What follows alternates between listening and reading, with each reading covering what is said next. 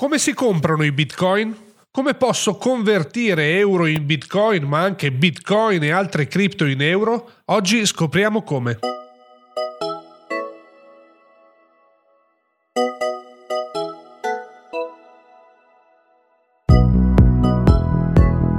Benvenuti su Business Tool, il podcast prodotto da Merita Audio che scova al posto vostro i migliori strumenti per crescere. Io sono Giorgio Minguzzi e quello che voglio farvi scoprire oggi è il primo exchange che ho usato per comprare Bitcoin. Si chiama Coinbase. Oltre ai riflettori della speculazione, le criptovalute sono da qualche cosa che è destinato a restare.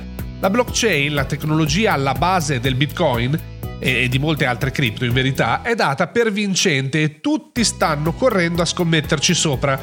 Così sempre più persone, magari lontane come me, del resto come me, dalla speculazione legata agli scambi del mercato delle cripto, alle persone normali viene voglia di capire come si fa e come funzionano i bitcoin, come funzionano le criptovalute. E insomma, viene voglia di fare dei piccoli laboratori, delle esperienze eh, reali con le criptovalute. Infatti un conto è speculare, tutt'altro conto è capire come funziona e farne esperienza.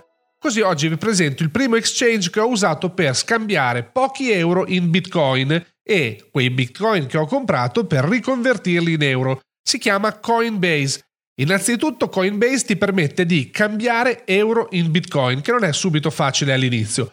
Per questo qualche mese fa ho realizzato un tutorial che poi metto nelle note, un tutorial video molto facile da seguire step by step. Ma Coinbase offre anche altre opportunità, come la possibilità di gestire un proprio portafoglio di criptovalute. Con Coinbase si potrà comprare un paniere selezionato di diverse criptovalute e si potranno archiviare nel tempo e tracciare tutte le performance. Inoltre si potranno investire ehm, euro in criptovalute lentamente, nel tempo, con acquisti ricorrenti, che sono uno dei modi più semplici e eh, diciamo sicuri di poter fare investimenti con le criptovalute.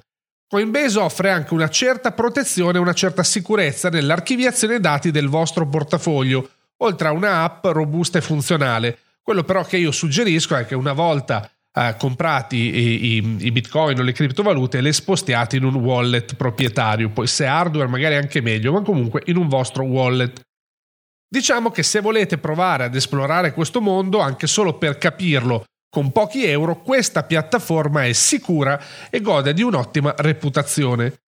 Solo iscriversi richiede un po' di tempo, ecco, qualche minuto per preparare le carte e fare due scansioni ai documenti. Le procedure per questo tipo di attività fatte una volta poi sono fatte per sempre e non ci dovete pensare più.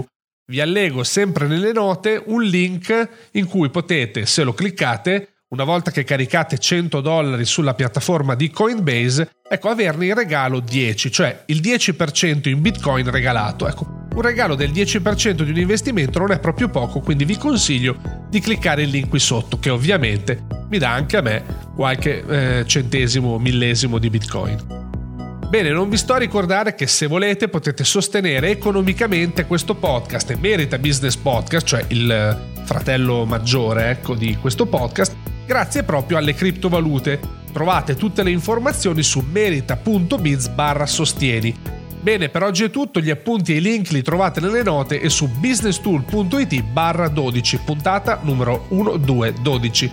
Se volete rimanere aggiornati e avere qualche informazione in più, beh, il canale Telegram è il modo migliore. Iscrivetevi quindi su telegram.me barra meritabiz. Ciao!